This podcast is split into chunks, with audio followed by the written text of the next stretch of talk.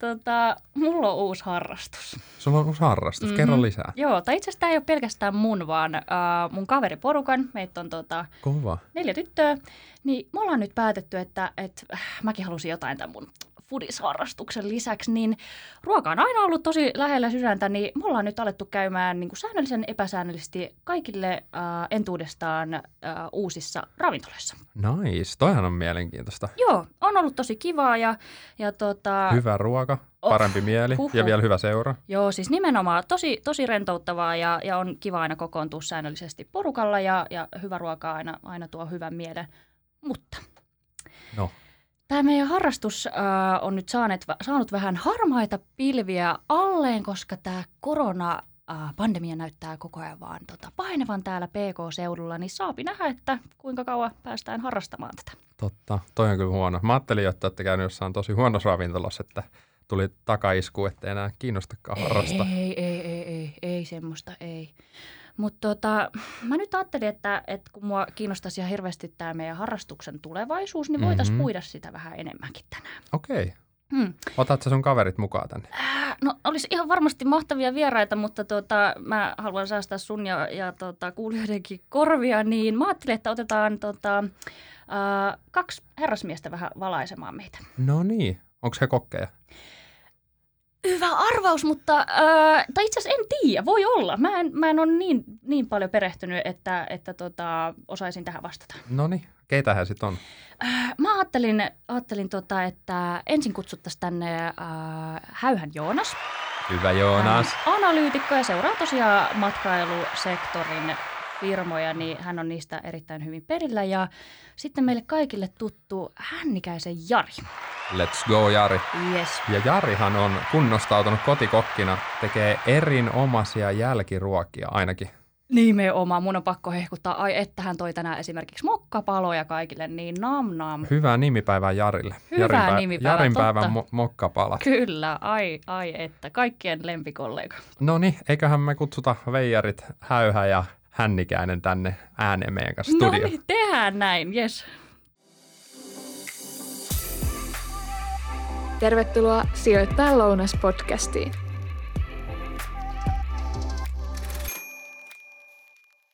Hyvä. Hei, tota, aiheena tänään tosiaan matkailu- ja ravintola-ala. Hypätään suoraan pihviin. Niin miten tämä korona ja lockdownit on nyt vaikuttanut tänä vuonna näihin sektoreihin? Kukaan tuskin on kuullut tällaisesta, että onko se vaikuttanut. Niin, mikäs Mm. tämä onkaan tämä? niin, niin, aloitetaanko siitä? Joo, onhan Vaikut- tämä, tota, Vaikutukset on ollut aika isoja, niin tota, no, mut, on aika, aika historiallinen kriisi Mm. on kyllä, kyllä tota, näillä, näillä toimialoilla nähty tänä vuonna. mm, Et on siinä, siinä on tietenkin ne rajoitukset, se on niinku yksi asia, mutta on siinä myös se, että vaikka olisikin mahdollisuus matkustaa, niin ei siihen hirveän moni tällä hetkellä kuitenkaan sitten ole, ole tota halukaskaan. niin, ja siinä on just varmaan se psykologinen aspekti ja tällainen, että Mm. ää, niin, no, vaikuttaa monelle eri tasolla. Kyllä just näin, että ainakin itse miettii, että tuonne Ruotsin laivan palomereen kyllä haluan mennä pulskiin, että varmaan aika moni muu ajattelee samalla lailla, että vältellään ihan viimeiseen asti sitä matkustelua. Odotellaan Joo. parempaa päivää. Mulle tuli vielä tuosta pallomerestä mieleen, että onko se niinku, okei, tämäkään ei ole koronaystävällinen ratkaisu, mutta onko se se Tikkurilan tulisuudelma, missä ihmiset pyörii, joka on tällainen Ruotsin laiva generaattori, vai, vai tota, tai sorry, simulaattori, vai, vai tota, niin, milloin, milloin sitten päässään sinne Ruotsin laivalle vanhaan tyyliin? Onko tiedossa? Onko näkyvissä yhtään tällaista? Mä luulen, että tiedossa ei varmaan vielä, vielä tässä kohtaa ihan ole, mutta, mutta tota, tietysti onhan tässä viime aikoina tullut positiivisia rokoteuutisia, että se Mm. nyt taas Mm. niin kuin nostaa vähän toiveikkuutta, mutta, Joo. mutta milloin se sitten oikeasti tapahtuu, että liikenne ja, ja matkustamisiin toi elpyy, niin siihen, siihen ei ole vielä mitään hirveän hyvää vastausta olemassa. Toinen oli itse asiassa hyvä nosto, Joonas, noin tota, rokoteuutiset. Pörssissähän näytti enemmänkin silti ihan kuin yhtäkkiä kaikki olisi buukannutkin matkaa ja lennon ja muu, koska tota, osak- nämä matkustus- ja ravintola-alan osakkeet niin otti tosi ison boostin Mm. tästä. Ja no selkeästikin osakkeessahan katsotaan paljon Mm. kauemmas tulevaisuuteen ja alettiin heti nähdä selkeää toivoa tämän rokotteen osalta, että Mm. paluu, paluu siihen entiseen olisi niin kuin lähempänä. Mm. Kyllä. Kyllä, näinhän se on. No milloin sitten ihmiset uskaltaa oikeasti matkustaa, niin varmasti siinä vaiheessa, kun he tuntee olonsa turvalliseksi. Ja nyt vielä ei tunneta oloa turvalliseksi, että se tulee kuitenkin vielä jonkun sen kuukauden ainakin jarruttaa tuota matkustusintoa. Kyllä. Miten sitten tässä on ainakin Finnaarilta kommentoitu ja muualtakin, että niinku tämä vie useamman vuoden, että pa- tulee niinku paluu normaaliin, mutta se, että minkälainen sitten on tämä uusi normaali? Pal- palautuuko niinku missään kohtaa matkustaminen sellaiseksi, minkälaista se on ollut aiemmin?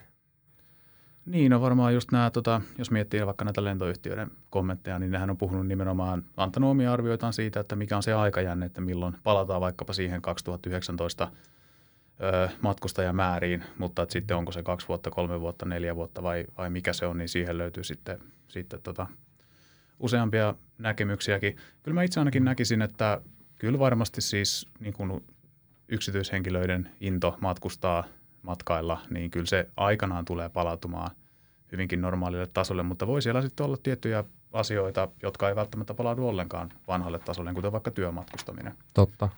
Joo, hei, hyvä itse asiassa otit, otit, tai kun otit ton, ton asian huomioon, nimittäin nythän on tosi paljon puhuttu myöskin siitä, että nyt kun yritykset on tosiaan tajunnut, että hei, että oikeasti Zoomien ja, ja Teamsin avulla pystytään niin kuin, tota, vähentämään aika reippaastikin tota, työmatkustamista, niin mitäs mieltä te olette, että miltä, miltä työmatkailun tulevaisuus näyttää? No kyllä mä olisin hyvin samalla linjoilla, eli kyllä varmaan tulee aikamoinen lovi tästä mm. työmatkailuun, koska se on kuitenkin aika helppoa ollut ja nyt ihmiset myös siellä asiakaspäässä on tottunut siihen, että asioita hoidetaan etänä. Kaikkea hommaahan ei totta kai voida hoitaa etänä, että jos sulla on isoja laitteita, niin kyllähän asiakkaat haluaa nähdä ne paikan päällä ja myyntimiehen täytyy käydä paikan päällä. Mutta sitten jotain pienempiä juttuja, niin pystytään hyvin hoitamaan tuolla. Ja tällä tulee olemaan kauaskantoisia vaikutuksia sitten esimerkiksi lentoyhtiöiden, mm. hotellien tulevaisuuden näkymiin. Kyllä. Mutta vähän komppaisin Joonasta siinä, että kyllä mäkin uskon, että ihmiset haluaa jatkossakin matkustella. Varsinkin kun katsoo tätä niin kuin marraskuun keliä täällä Suomessa, niin muistuu mieleen, että minkä takia ihmiset haluaa sitten aurinkoa nähdä pimeeseenkin vuoden aikaa, ja tuota pimeyttähän Suomessa riittää. Joo, ihan varmasti on tällaista patoutunutta kysyntää itse Olin just tullut siihen, että siellä on varmaan myös se kaipuu ja se odotus. Mm. On ollut, on ollut koronarajoituksia pitkin kevättä ja niitä on, no, eri maissa on viety eri tavalla näitä läpi ja tietenkin reagoitu siihen kyseiseen tilanteeseen. Mutta ylipäätänsä tämä kotoilu ja muu, niin varmaan ihmisillä alkaa tulla tämmöistä turnausväsymystä jo tämän suhteen. Ja, mm. ja se kasvava kaipuu siihen, jos sä oot tottunut, että vaikka kerran vuodessa käyt jossain lomalla, mm. Niin se, se patoutunut kysyntä, niin luulisin, että se on aika suurta.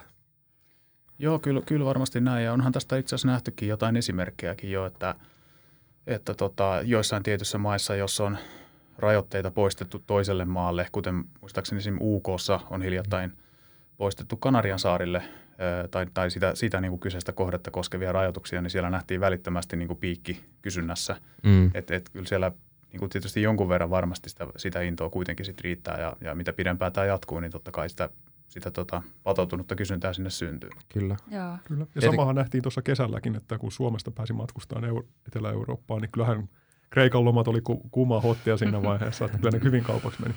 Kyllä ihmiset oikeasti haluaa käydä ulkomailla – sitten, kun se on mahdollista. Koska sieltä niitä elämyksiä sitten kuitenkin elämää saa, mitä ihmiset kaipailee. Että kotona voi olla vaikka kuinka pitkään myöhemminkin, että ei se, se nyt siitä paljon mikään muutu. Ihan totta.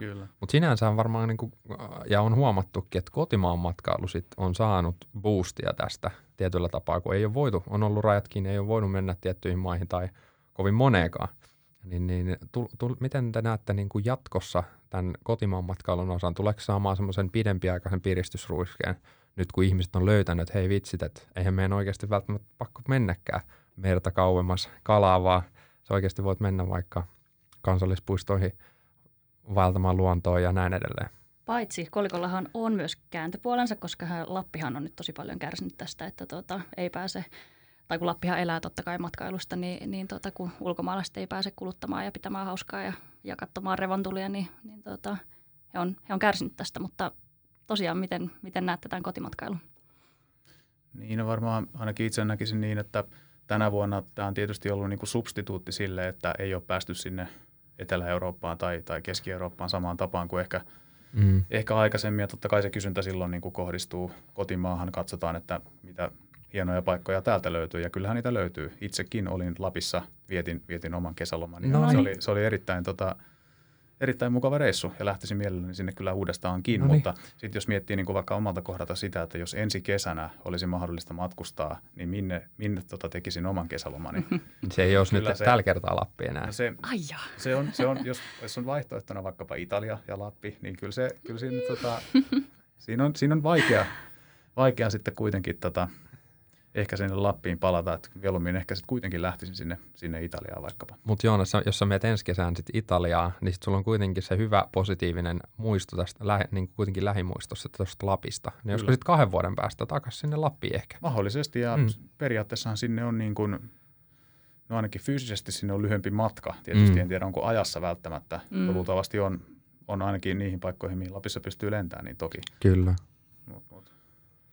Täytyy katsoa sitten tilanteen mukaan vähän, että Aivan. Kyllä. No mä näen tämän vähän niin kuin kaksijakoisena, että tosiaan ihmiset kyllä löytää Suomea ja näkee, että täälläkin on kaikkea hienoa ja tekee ja kiertelee Ahvenanmaata, Lappia ja Pohjanmaata ja kaikkia muita paikkoja. Ja sitten käydään mökillä ja osalle se on varmasti sellainen herätys, että okei, että ei mun tarvitse välttämättä lähteä New Yorkiin sinne muiden tönnistäväksi, että kyllä lomaa voi viettää kotimaassakin. Mm. Mutta sitten on se kasvava sukupolvi, joka ajattelee, että tämä hyttystänininen ja pistäminen ja ulkovessan tyhjentäminen kyllä riittää tältä elämältä, että mä en tänne enää ikinä palaa tänne mökille. Et, et sitä, mikä on se pitkän aikavälin vaikutus sitten, niin on hyvin vaikea kuitenkin Mm. loppuviimeksi sanoa. Mm. No, mutta Kati mainosti, tai hyvin nosti esille tuon Lapin turismin ja se, kuinka niinku riippuvaisia ollaan ulkomaalaisista matkailijoista. Mm. Miten tämä sitten näkyy? Siellä on va- varmasti tietenkin nämä paikalliset yritykset, mutta miten, niin, miten, miten tämä vaikuttaa kotimaisiin yhtiöihin? No kyllä tämä vaikuttaa paikallisesti tosi voimakkaasti. Ja käytännössä Suomessa on kaksi isompaa aluetta, jotka kärsii. Eli ennen kaikkea Lappi, jonne tulee paljon ulkomaisia turisteja. He käyttää paljon palveluita, eli kaikkia noita porosafareita ja muita vastaavia. Ja kun taas, jos suomalaiset tulee sinne, niin tän, täältä viedään etelästä omat voileivätkin sinne. Että eihän siellä niinku kuluteta mitään, vaan niinku katsotaan vaan revontulia ja vuokrataan joku mökki ja vähän käydään saunomassa.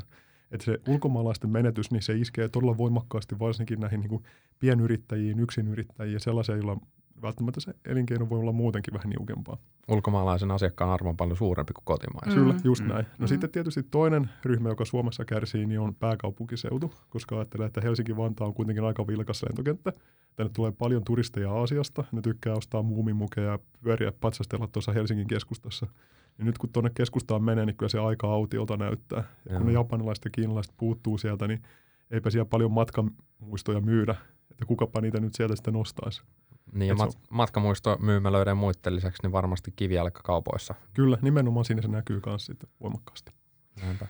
Hyvä. Hei, mitä jos pysytään vielä tosiaan tässä matkailuteemassa ja, ja tota, lentoyhtiöistäkin oli jo, oli jo tota, muutama sana tuossa alussa, niin ää, mitäs nyt jos mietitään vaikkapa semmoisia nimiä kuin Finnair tai Lufthansa, jotka on oikeasti tosi strategisesti tärkeitä lentoyhtiöitä ja ihan valtioidenkin näkökulmasta, niin mites, mites tällaisten yhtiöiden tilanne nähdään? Onko niin, että tämmöisiä ei vaan missään nimessä saa päästä kaatumaan, kun tosiaan useammalla lentoyhtiöllä on ollut nyt, nyt tota, vaikeuksia? Miten te näette niin. näiden yhtiöiden tilanteen?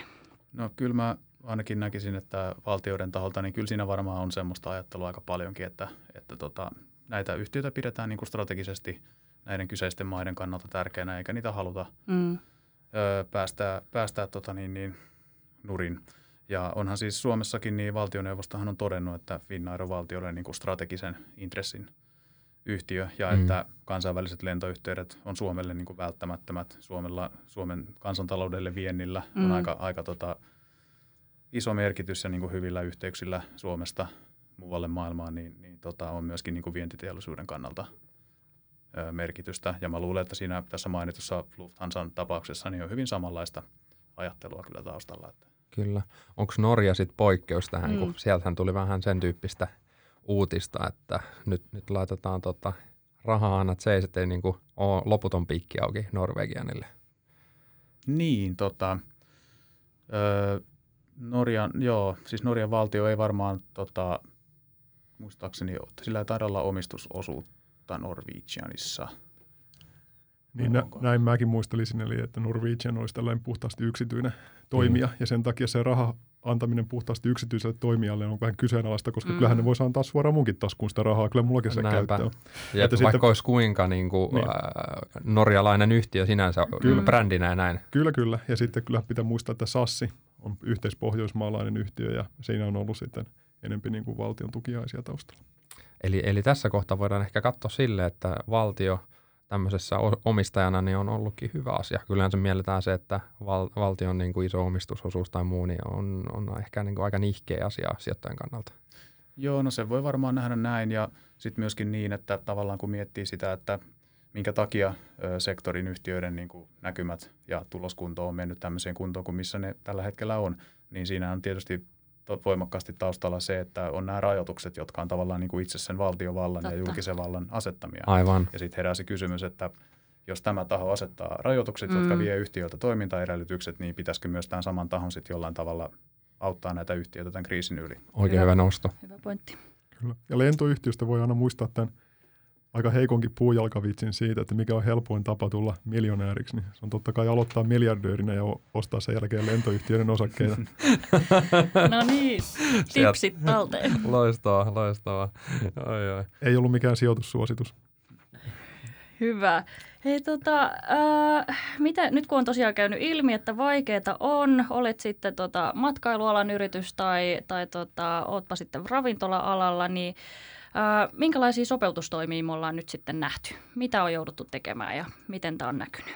No kyllähän tässä on jouduttu ottaa aika järeät konstit käyttöön, eli irtisanomisia, lomautuksia, palkanalennuksia, kaikenlaista on tuolla maailmalla tehty. Eli kyllähän se on ihan selvä juttu, että jos ravintolat esimerkiksi laitetaan kiinni, niin kuin esimerkiksi Irlannissa tällä hetkellä ravintolavaraukset on laskenut 100 prosenttia, eli siis käytännössä Oho. mennyt nollaan, Uhuh. niin silloin jos sulla ei tule mitään tuloja, ja sulla on kuitenkin menoja, palkat, sivukulut, vuokrat, Vuokrat. vakuutukset, lainat, muut, niin se yhtälö ei oikein pidemmän päälle toimi. Eli Aivan. siellä on ollut pakko yritysten tehdä erilaisia sopeutustoimia.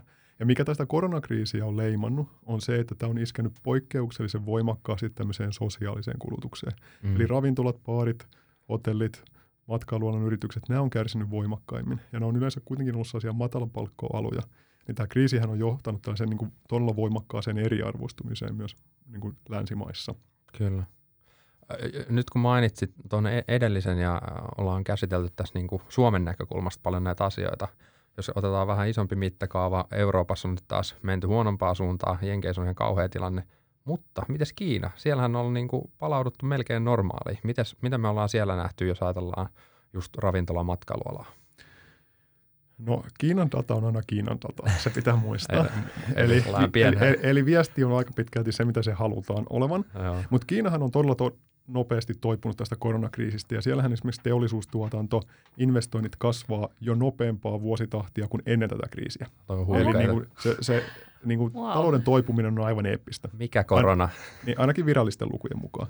Mutta mikä Kiinassa on kuitenkin, niin vaikka yleisesti ottaen meillä on mennyt hyvin, niin esimerkiksi hotellit ja catering-ala niin laahaa edelleen 20 prosenttia vuodenvaihteen tason alapuolella. Eli se on yksi niistä harvoista bruttokansantuotteen alakomponenteista, joka on edelleen niin kuin pakkasen puolella vuodenvaihteeseen verrattuna. Okei. Okay. Kun investoinnit ja kaikki muut, mihinkä suoraan keskushallinto voi vaikuttaa, niin on ollut tosi hyvässä lennossa. Joo.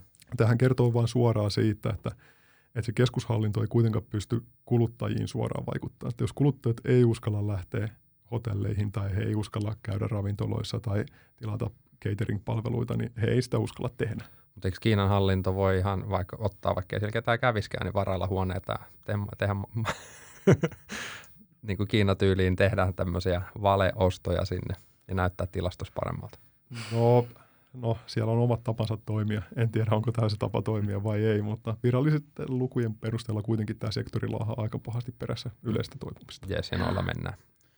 Joo, mä itse asiassa vielä voisin lisätä tähän. Mä tuossa itse asiassa juuri muutama päivä sitten katselin IATAN, eli tämän kansainvälisen ö, lentojärjestön tämmöisiä ö, tuottamia tilastoja, niin, Joo. niin tota, Kiinassa itse asiassa nämä tota, maan sisäiset lennot, niin ne on pitkälti palautunut jo syksyyn tultaessa melko lailla niin kuin, tai hyvin lähelle viime vuoden tasoja. Et siellä, on, niin kuin, Oh. siellä on melkein niin kuin liikenne tavallaan maan sisällä normalisoitunut. Okei. Okay. Just näin. Toi on kyllä kova. Eri, eli noinhan on sinänsä, jos ajatellaan, että Kiina oli kuitenkin ensimmäinen, jossa tämä, no sieltähän korona oli lähtöisin ja sinne se vaikutti isoten alussa. Niin he on, he on niin kuin aika lailla tämän jo kampittanut nyt, ainakin jos on luot, luottaminen heidän toimittamaan dataan ja näin. Mm. Kyllä, näinhän se on. Ja vaikka Trump puhuu tosiaan Kiinan nuhasta, niin kyllä se nuha on sieltä Kiinasta aika lailla poistunut. Että Tauti on pysynyt tosi hyvin kurissa. Että ne toimet, mitä on otettu, niin ne on vaan niin, kuin niin radikaaleja, että ne on auttanut siinä. Mutta jos Kiinasta haluaa vielä mielenkiintoisen anekdootin ja Kiinan lentoteollisuudesta, niin Boeing on arvioinut, että kiinalaiset tulee ostaa seuraavan 20 vuoden aikana 1300 miljardilla dollarilla lentokoneita. 1300 miljardilla dollarilla. All Eli, right. eli se on niinku tuollaiset reippaat 60 miljardia dollaria per vuosi pelkästään lentokoneita. No on okei, ei kova. tämäkään soita vielä kelloja, mutta sitten kun vertaa siihen, että Suomen valtion budjetti on saman verran, Mhm. niin se kertoo siitä, että seuraavan 20 vuoden ajan joka ikinen vuosi tullaan ostamaan näin paljon lentokoneita. No totta kai tämä korona varmaan iskee siihen pikkasen niin kuin Mm. Mm. kapuloita rattaisiin, mutta muistuttaa siitä, että kuinka iso bisnes tuo lentokonebisnes, lentäminen on oikeasti tässä niin kuin seuraavien Mm. vuosikymmenten aikana. Kyllä. On, onneksi tulee tollaisiakin uutisia, koska ainakin on tippunut näitä uutisia, että kun lentokoneet on jäänyt maahan, he minkä näköisiä kustannuksia, minkälaisia kiinteitä kuluja lentoyhtiöillä on siitä, että joutuu pitää lentokoneet maassa ja siellä juoksee just, no kaikki kiinteät kulut, Mm. niin, niin mitä se maksaa yhtiölle, Mm. fin, Finnairille saatikka sitten isommille Lufthansalle ja muille. Mm. Kyllä. Niin jotain, jotain toivoa silläkin saralla, ainakin Kiinan suunnalta. Kyllä. Ja Kiinahan on, niin kuin, tota, jos lentoalaa miettii, niin Kiinahan on se kaikkein voimakkaimmin kasvava markkina. Ja lähinnä niin kuin tämän Kiinan keskiluokkastumisen kautta se, se tavallaan tulee. Se on ollut jo näin jonkun aikaa ja myöskin niin kuin ennusteiden valossa, toki ennusteet on ollut niin kuin ajalta ennen koronaa, mutta tuskin se rakenteellinen kuva siitä mihinkään on muuttunut, mutta että se on se kasvavin, voimakkaasti kasvavin markkina, mitä löytyy. Mm. Kyllä. Voiko tää, tai voidaanko me jotenkin oppia nyt täällä Euroopassa tai, tai vaikka Jenkeissä tavallaan tästä Kiinan mallista, että, että jos tavallaan he on jo selättänyt sen koronan ja, ja talous rullaa ainakin datan valossa ihan mallikkaasti tällä hetkellä ja nyt kun tuntuu, että me ollaan tosi pitkään kiduttu tuota, tämän, tämän koronan kanssa niin täällä Euroopassa kuin Jenkeissäkin, niin niin tota, olisiko jotain opittavaa, että pitäisikö vaan niin kuin, ottaa järeämmät aseet käyttöön vai, vai tota, mit, mitä tässä nyt sitten kannattaisi tehdä? Niin ollaanko täällä oltu liian löysiä? Mm. Niin, no, tämä on hyvä kysymys. Jos tähän osaisi vastata, niin Mm. varmaan tuskin olisi tässä podcastissa puhumassa. Mutta siis tilannehan on se, että Kiinassa todellakin otettiin konstit käyttöön silloin helmikuussa. No, ne tepsi. Tai ainakin virallisten lukujen mukaan ne Mm. tepsi. No, mutta kyllähän Euroopassakin otettiin keväällä todella niin kuin rajut konstit käyttöön. Että esimerkiksi jos jossain Italiassa ja Espanjassa et saanut kerta kaikkiaan liikkua ulkona. Että sä olit siellä neljän seinän sisällä. Mm. Niin jos siitä olisi pitänyt ottaa vielä rajummat konstit käyttöön, niin mitä ne olisi sitten mahtanut olla, on se Mm. mm. kysymysmerkki. No totta kai tässä on niin kesän ja alkusyksyn aikana nähty, että kun tilannetta helpotetaan, niin ihmisten niin kuin sitoutuminen näihin sääntöihin on aika olematonta, että tuolla ollaan halailemassa toisia ja poskisuudelmia antamassa Italiassa ihan samalla lailla kuin aina aiemminkin. Mm. Mm. Ja sitten ihmetellään, kun tauti taas leviää. Mistä tämä tulee? Niin, Mhm. kyllä. Et, no se on vähän niin kuin ihmis, ihmisten sitoutumisesta myös kiinni, että mitenkä rajoitukset tepsii ja miten ne sitten tepsii loppuviimeksi. Ja pitää muistaa aina se, että tuolla Italiassa ja Espanjassa niin ei ole mitään syytä valehdella mitään til- tilastoja, että ne varmasti kuvaa aika hyvin sitä todellista tautitilannetta. Että tuolta Joo. Aasiastahan me ei nyt ihan varmaksi Mm. tiedetä, että mikä se on, että jos sieltä tulee, että joku kymmenen havaintoa Pekingissä, niin pitääkö se paikkansa vai ei, eihän me tiedetä. Mutta mikä on kuitenkin huomioitavaa tässä, niin aasialaiset on pärjännyt paljon paremmin kuin Eurooppa ylipäätään. Että eihän se ole pelkästään Kiina, Mm. vaan siellä on Singaporet ja muut maat, jotka on pärjännyt tosi hyvin. Että siellä ihmiset jotenkin niin kuin todella sääntillisesti noudattaa näitä ohjeita ja on ollut todella varovaisia. Että esimerkiksi Japanissa niin ihan viime päiviin asti tautitilanne pysyy tosi hyvänä, Mm. mikä on tärkeää, koska Japanin väestö on kuitenkin niin iäkästä, että hehän on valtaosa todella voimakkaassa riskissä sitten, jos saadaan Totta. koronatartunta. Kyllä, riskiryhmäläisiä paljon. Aasia, Niin, niin, A, niin, vaan. niin, anteeksi, niin, ja Aasiassahan on ollut pidempäänkin jo siis tämmöinen kulttuuri, että siellähän on käytetty maskia niin kuin, niin kuin Jep. tota, erinäisissä yhteyksissä, että Mm. siellä on varmaan vähän niin kuin totuttu myös Mm. tämmöiseen tietyn tyyppiseen toimintamalliin. Jep. Se- Niin, Kiinassa, Tää- Kiinassa ja isossa, esim. Pekingissä, niin il- ilma on ollut niin paljon saastuneempaa aiemmin jo, että on totuttu Niin. tähän. Nimenomaan, ja täällä vielä tapellaan, että onko niistä nyt on hyötyä vai ei, että, että tota, toi on varmasti yksi merkittävä tekijä. Kyllä, ja sitten Ruotsissakin selvitellään maskitilannetta. Tämä ruotsalaisten diskuteeraava kulttuuri ei Oho. ehkä tässä koronahoidossa ole ollut kauhean niin kuin, tehokasta. No Että heillä on- on, heillä on ollut muutenkin vähän oma strategia, ja se on varmaan yksi, joka kanssa jarruttaa näitä Ruotsin laivoja sitten. Kyllä, juurikin näin. No mutta hei, tästä päästäänkin sitten tota rokotteeseen sen antamaan toivoon matkustus- ja ravintola-alalle. Sitä, siis sit, sitähän tässä nyt on koko ajan melkein odottaa, tuntuu, että ei tämä muuten tämä homma etene. Että on, Mm. on tullut ensimmäinen aalto sitten tosiaan vähän, mentiin vähän löys, löysin ranteen ja tilanne näytti tosi paljon hyvältä ja nyt tuntuu, että ollaan taas kiihtymis- ja leviämisvaiheessa siellä sun täällä Euroopassa, niin tota, kuinka, siis no me ollaan nyt niiden rokotteiden varassa, että saadaan niitä tänne Eurooppaan. Miltä se näyttää tänne Eurooppaan saaminen? Nyt on jo ainakin kaksi eri valmistajilta. Olisi niin kuin todella hyviä näytteitä tämän rokotteen saamisesta markkinoille. Joo, no ehkä tota rokotetilannetta kannattaa käydä ylipäätään vähän läpi, että mikä tässä on taustana. Että yleensähän tämmöisen niin kuin rokotteen kehittämisen saattaa kestää vuosikymmen. No nyt on ihan selvä juttu, että sellaista aikaa ei ole vaan niin kuin odotella, että se pitää tulla niin kuin pian. Ja tähän on panostettu ihan eri tavalla. Tähän on panostettu ihan eri tavalla ja tuolla on käytännössä niin kuin kaikki johtavat lääkeyhtiöt kehittelee omaa koronarokotetta. No tässä on sitten vähän niin kuin erilaisia tekniikoita, millä sitä rokotetta on kehitetty. Eli esimerkiksi Oxford AstraZeneca tekee tästä yhteishanketta, ja he käyttää tästä perinteistä rokotemenetelmää, ihan samalla lailla kuin on tehty vaikka kausi-influenssaa ja muuhun näitä rokotteita. He menee tällä tällä linjalla. He on niin kuin aika lailla takakaarteissa sen hankkeensa kanssa. Okay. Mutta sitten on tämmöistä uudempaa teknologiaa käyttävät Pfizer ja BioNTech. Heillä on, heiltä tuli ensimmäinen tämä positiivinen, niin kuin, todella positiivinen tulos. Mutta sitten tuli myös Moderna, joka käyttää samaa menetelmää kuin tämä BioNTech ja Pfizer. Mutta tässä on vain ongelma se, että tämmöistä uutta menetelmää, niin sillä ei ole oikeastaan vielä koskaan mitään rokotetta tehty. Ja sen takia niin kuin vähän ihmetellään sitä, että tepsiikö tämä vai ei, ja mitä niin kuin haittavaikutuksia tämä aiheuttaa. Mutta siis tilanne on se, että tämä Pfizer BioNTech julkaisi pari viikkoa sitten oman raporttinsa siitä, että rokote antaisi 90 prosentin suojan tautia vastaan. Tätä dataa tulkittiin vielä paremmaksi tässä tällä viikolla, että nyt se suoja onkin 95 prosenttia. Kyllä. No sitten Moderna kertoi tässä välissä, että heidän rokotteen teho on 92,5. No nämähän on aivan eeppisiä lukemia, koska kausi-influenssaa vastaan rokotteet antaa tuollaisen 65-75 prosentin suojan. Ja Jenkkien tämä lääkeviranomainen FDA niin vaatii 50 prosentin teho, jotta lääke voisi, tai rokote voisi saada niin kuin myyntiluvan. Eli en ole mikään lääketieteen asiantuntija, enkä aio semmoisena esiintyä, mutta kyllä nämä niin kuin tällaisen maalikon silmään kuulostaa todella hyvältä. Ja kun vielä muistaa sen, että nämä sivuvaikutukset olisi jäämässä vähäiseksi varsinkin tällä uudella rokotetyypillä. Kyllä. Mm. Ja markkinathan juhlisti tätä hu- huimalla nousulla, kun oli odotettu, että 60-70 prosenttia olisi tämä teho, joka saavutetaan. Ja silloin kun tämä Pfizer-BioNTech julkaisi niin löi pöytään tämän 90 prosenttia luvun, niin sehän oli tota ihan ennen näkemystä tämmöistä euforia nousua, mitä silloin nähtiin. Kyllä. Kyllä. Kyllä, ja tietenkin tosi positiivisia, positiivisia uutisia, se on tietenkin täysin selvä ja ö, totta kai myöskin nyt niin kuin nämä viranomaiset sekä Jenkeissä että Euroopassa niin pyrkii käsittelemään nämä niin kuin tapaukset niin kuin mahdollisimman nopeasti, jotta rokote saataisiin mahdollisimman nopeasti markkinoille. Kyllä. Ja tota, nyt varmaan niin kuin paras arvaus tällä hetkellä, että noin vuoden vaihteessa, ehkä tämän vuoden puolella jo ö, olisi, olisi mahdollisesti rokotteita ö, saatavilla, mutta sitten edelleen tullaan niin kuin siihen toiseen kysymykseen, että mikä on se aikajänne, kun – tullaan, tullaan tota siihen pisteeseen, että iso osa väestöstä olisi myös saanut sen rokotteen. Mm. Kyllähän se tulee viemään sit paljon aikaa, että, että tota, nämä rokotteet saadaan niin kuin kansallisiin rokotusohjelmiin ja saadaan niin kuin koko se, se tota, ihmismassa rokotettua.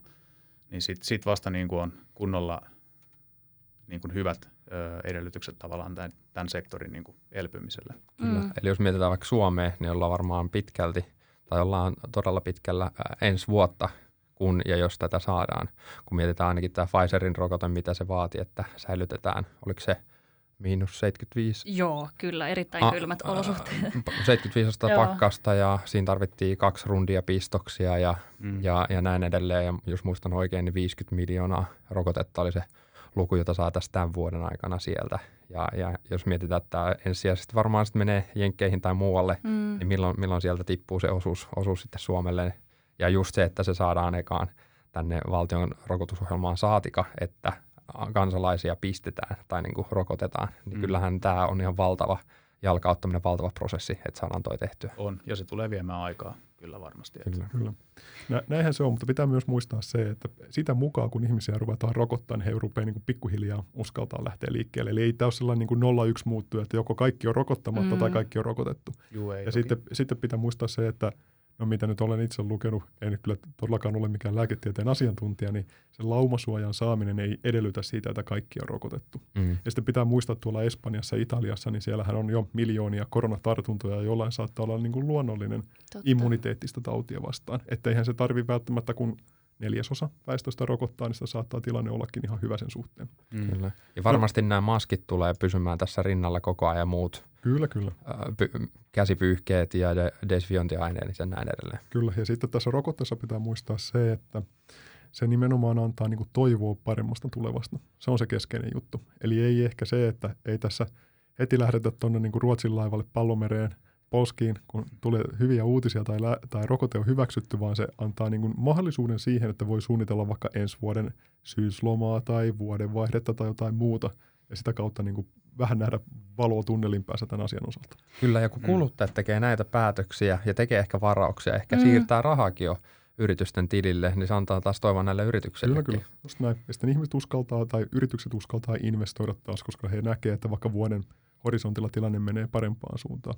Kun tällaistähän ei ollut tai tämmöisestä ei ollut mitään varmuutta esimerkiksi viime toukokuussa, koska mm. hän silloin ollut mistään lääkkeestä mitään tietoa tai rokotteesta, että meneekö se maaliin ollenkaan ne projektit vai ei. Toi on totta. Ja mun mielestä oli tosi hyvä, että sä itse asiassa toit ton toivon tavallaan esille, koska taas jälleen kerran nähtiin, nähtiin tavallaan reaalitalouden ja, ja pörssikurssien eriytyminen, että vaikka me, niin kuin kävi ilmi, niin ei, ei saada varmaan vielä hetkeen tätä rokotetta ja sitten siinä kestää, että kaikki sen tai, tai suurin osa päästöstä sen saisi ja, ja on logistiikkaongelmat sun muuta, mutta jo se, että, että ihmiset ja yhtiöt tajuavat, että hei, että nyt meillä on taas toivoa, uskalletaan investoida, niin, niin se varmasti jo niin kuin lämmittää monia. Sitten jos mietitään tuota matkailuravintolaa ja varmaan ravintola-ala on sellainen, että – sinne sun on helpompi lähteä, jos mietit mm. yrityksen perustamista. Toki miksei matkailu on joku nettifirma näin edelleen, mutta ää, ajatellaan vaikka lentoyhtiötä, niin tarvitaan aikamoiset pääomat siihen, että pistät oma lentoyhtiön pystyy. Kyllä. Mutta jos mietitään, niin kuin, että ming, no siinä on se yrittäjänäkökulma, mutta se, että minkälaisia sijoituskohteita nämä nyt on sitten tulevaisuudessa, nämä tämän tyypin yhtiöt. Et nyt on nähty ihan mieletöntä volatiliteettia näissä yhtiöiden kursseissa on tultu lujaa alas – on, on saatu niitä tukipaketteja sinne ja näin edelleen. Nyt nähtiin yhtenä päivänä silloin, kun tuli tämä uut, rokoteuutinen, tätä sektorirotaatiota ja alettiin taas äh, sijo- sijoittaa ja siirtää sitä varallisuutta näihin koronakärsijöihin, johon, johon sisältyy vahvasti nämä matkailu, matkailu- ja ravitsemusalan yhtiöt. Niin, no mä ehkä sanoisin näin, että ö, niin kuin tässä nyt ollaankin keskusteltu, niin tämä lyhyt tähtäin nyt ei varmaan vielä tavallaan rokoteuutiset positiivinen juttu, hyvä, hyvä juttu sinällään, mutta että vielä lyhyttä tähtäintä ne tuskin muuttaa. Kyllähän tässä varmaan todennäköisesti suurimmalla osalla kassavirrat pysyy vielä negatiivisena. Tarkoittaa sitten sitä, että yhtiöt velkaantuu tässä, tässä ympäristössä niin kauan kuin tämmöinen tilanne on. Samoin myöskin sitten osingonmaksukyky on toistaiseksi aika niin kuin nollassa monella, monella, monella tota niin, niin sektorin yhtiöllä, mutta että kyllä tämä sitten tietysti sektorin sisällä niin pidemmässä juoksussa tässä voi tulla myös niin kuin mahdollisuuksia tietyille yhtiöille. Ja voi hyvin olla, että esimerkiksi lentoalalla niin tullaan näkemään niin kuin markkinaosuuksien uudelleenjakoa mm. sitten aikanaan, että kaikki firmat ei tietenkään ole lähtenyt tähän kriisiin niin kuin samoista lähtökohdista, vaan osalla on ollut tase vahvemmassa kunnossa ja osa on voinut olla sitten hyvinkin velkaantuneita jo lähtöjäänkin tähän, Totta. tähän tota niin, niin, tilanteeseen. Että siinä mielessä voi hyvin olla, että ne, jotka on lähtenyt vahvana, niin voi tulla myöskin niin kuin vahvempana ulos tästä kriisistä Jep. sitten aikanaan. Ja toisaalta myös joitain toimijoita voi poistua kokonaan. Kyllä. Me, me, niin meinasin, meinasin just sanoa, että tota, no kaikki, kukaan ei varmaan odota, että tällaiset firmat kävisi jakaa osinkoa, koska ei tule liikevaihtoa, mistä sä tajut voittoja, mm. jos ei sulla ole liikevaihtoa ja näin edelleen. Mutta mut se just, että tämä muutos on aina mahdollisuus. Et nyt on se paikka, että jos muuten mennään tasaisesti taloudessa, niin on ehkä vaikeampi haalin markkinaosuutta tai muuta, sun pitää keksiä jotain ihan, ihan niin kuin uutta. Mutta nyt on tällainen, niin kuin mahdolli- tämä voi nähdä mahdollisuutena myös. Kyllä, joidenkin yhtiöiden tapauksessa niin kyllä, varmasti näin. Kyllä. Hyvä. Hei tota, pysytään vielä tuossa tulevaisuuden näkymissä, niin äh, nythän meille, ja palataan tänne Suomeen, niin, niin täällä – täällähän me tota, muokattiin tota meidän konkurssilakia ja, ja meille asetettiin tämmöinen määräaikaislaki, joka päättyy tuossa tammikuun lopussa 2021, eli aika pian. Niin nyt on vähän uumoiltu, että, että alkaako sen jälkeen sitten hirmuinen konkurssiaalto. Mitäs mieltä te olette? No tällaisista niin kuin lainsäädännöllisistä muutoksista johtuen tosiaan konkurssien määrät on vähentynyt ja se saattaa tuntua niin kuin todella – oudolta, jos ei tiedä tilannetta, että mitä ihmettä tätä koronakriisi myllää ja tuo kadulla ei ihmiset liiku ja kukaan mm. ei oikeastaan kuluta ja konkurssit vaan vähenee. Mutta kyllähän vaara on totta kai se, että mitä pidemmäksi tämä kriisi venyy, niin sitä isompi joukko yrityksistä on ongelmissa. Mm. Ja ne ongelmat keskittyy nimenomaan tähän sosiaalisen kulutuksen, niin näihin ravintola-alaan, matkailu, sidonnaisiin yrityksiin. Ja siellä voi olla aika paljon sellaista henkeä, että keväällä ollaan vielä menty niin kuin talvisotameiningissä, että katsotaan nyt, että mitä tästä tulee, että kyllä tästä selvitään. Sitten jos kesä vähän toi toivon pilkahduksia, mutta tämä syksy näyttää hankalalta, Muutenkin kuin sään puolesta. niin muutenkin kuin tämän harmaan sään puolesta, niin kyllä voi olla, että siellä aika moni laittaa pensselit santaa ja toteaa, että tämä oli tässä. Mm. Ja sillä tulisi olemaan sitten negatiivisia vaikutuksia tuon yleisen työllisyyskehitykseen ja sitä kautta talouden toipumisedellytysten suhteen. Mm. Mä voin tuohon kompata sen verran, että onhan nämä tietysti myös tietyltä osin vähän myös semmoisia liikkuvia asioita, että jos miettii vaikka rajoituksia, niin onhan nekin, ne on vaihdellut tavallaan sen koronatilanteen mukana. Sitten jos miettii näitä sektoreiden niin kuin tämmöisiä säädöksiä ja sääntöjä ja muita, niin esim. lentoalallahan on käytössä normaalisti lentokentillä tämmöinen tota, lähtö- ja laskeutumislotien tämmöinen käyttöastevaatimus, että niitä pitää niitä lentoyhtiön saamia slotteja, niin niitä pitää käyttää tietyllä käyttöasteella, mutta tänä vuonnahan niitä ollaan parinkin otteeseen höllennetty. Mm. Kyllä.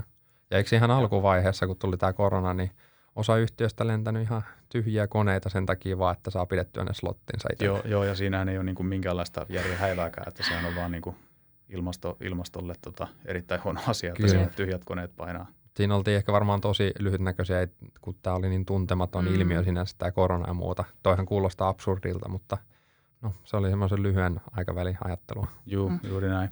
Mutta tavallaan hain tässä sitä, että kyllähän nämä säädökset ja laitkin, niin Ne elää. muuttuu, tämän, Mm. niin, Muuttuu elää tilanteen tilan- mukaan. Niin, juuri näin. Joo. Joo, se on järkevää. Että tietysti niin kuin, jos tuossa kyseisessä konkurssilaissa käy nyt niin kuin siinä tällä hetkellä uumoilla, että siinä käy, niin joo, totta kai sitten, sitten tilanne Mm. mm. näyttää niin kuin haastavalta, mutta aina on tietysti sekin mahdollisuus, että jotain sitten keksitään vielä tilalle, jolla, jolla tämän sektorin ahdinkoa niin kuin helpotetaan. Jää nähtäväksi. Kyllä, ja sitten tässä on myös sellainen mahdollisuus, että kun näitä rajoitteita aina niin veiklataan edes sun takaisin, niin silloin jos sulla on niin täydet rajoitteet päällä, sulla ei ole mitään käytännössä liikevaihtoa, niin sä voit aina lomauttaa työntekijöitä ja vähän hakea irtisanomisia ja säästöjen kautta niin tasapainottaa sitä tilannetta.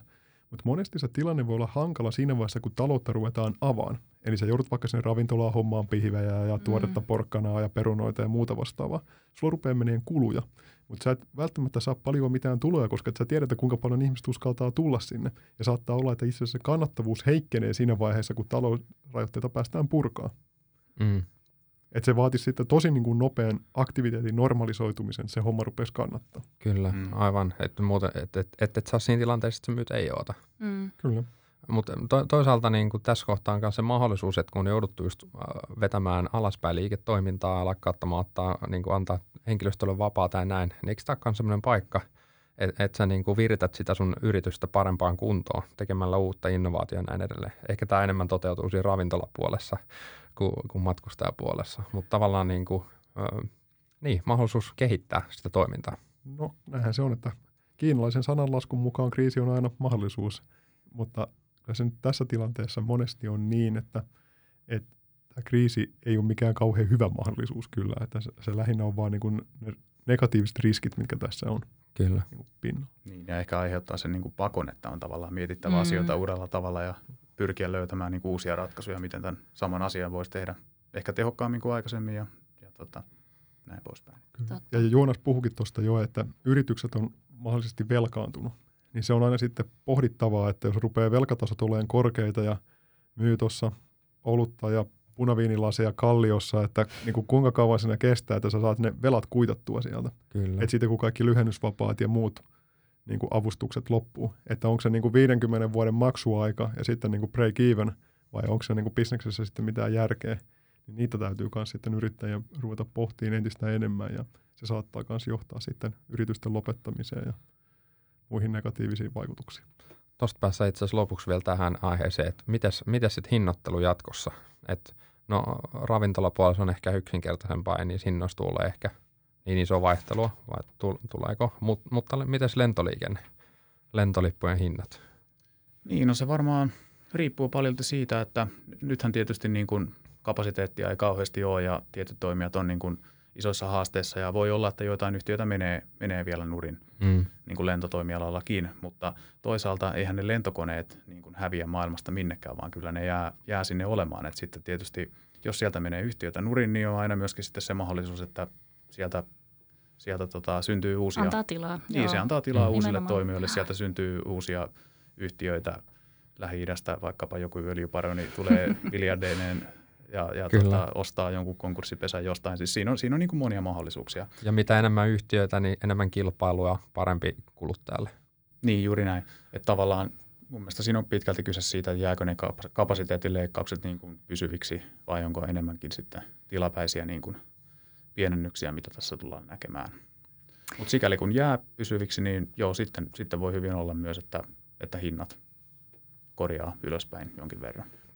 Kyllä, ja mun mielestä tässä voi myös erotella tämän niin kuin lomamatkailun ja yritysmatkailun, että jos tuossa meidän esimiehelle menee esittää lappua, että pitäisi lentää Tur- tuonne Tukholmaan, että olisi 700 euroa lentoliput, niin sanoo, että eiköhän No Jari niin. jäädä kotimaahan, että et ei niitä niin kuin lentolippuhintojakaan voi ihan rajattomasti nostaa, varsinkaan tämmöisenä niin kuin etätyön, etätyöjakson jälkeen, koska ihmiset tietää, että okei, miksi et sä soita Teamsilla tai Zoomilla tai hoida sen puhelun sitä kautta, että minkä ihmeen takia sä toisit tuommoisen kustannuslaskun meille. Meinasin just sanoa, että se esimies on Jari sulle silleen, että hei, sulla on nyt se pöytä, joka nousee ja sä pääset seisomaan, sulla on Teamsit ja uudet kuulokkeet ja kaikki laitettu minttiin, niin sä, sä nyt jäät Jari tänne kotikonttorille hoitaa tämän palaveri. Kyllä, ja, ja pitää muistuttaa vielä siitä, että oli täysin hypoteettinen esimerkki totta kai. Näinpä, vaikka kuulosti tosi aidolta. Kyllä, just näin. Hei, oikein Hyvä. oikein hyvä keskustelu. Toivotaan kaikkea hyvää matkailua ja ravintola-alalle, mutta tota, varmaan jäädään seuraamaan tilannetta ja Niin, mit, katsotaan, miten tämä että, tästä kehittyy. Niin, katsotaan, että onko sitten ensi kesän ö, määränpää se Italia vai Lappi vai sitten joku muu. Mm, katsotaan. Katsotaan. Mutta hei, hyvä. Kiitos oikein paljon. Kiitos. Kiitoksia. Sijoittajan lounas podcast.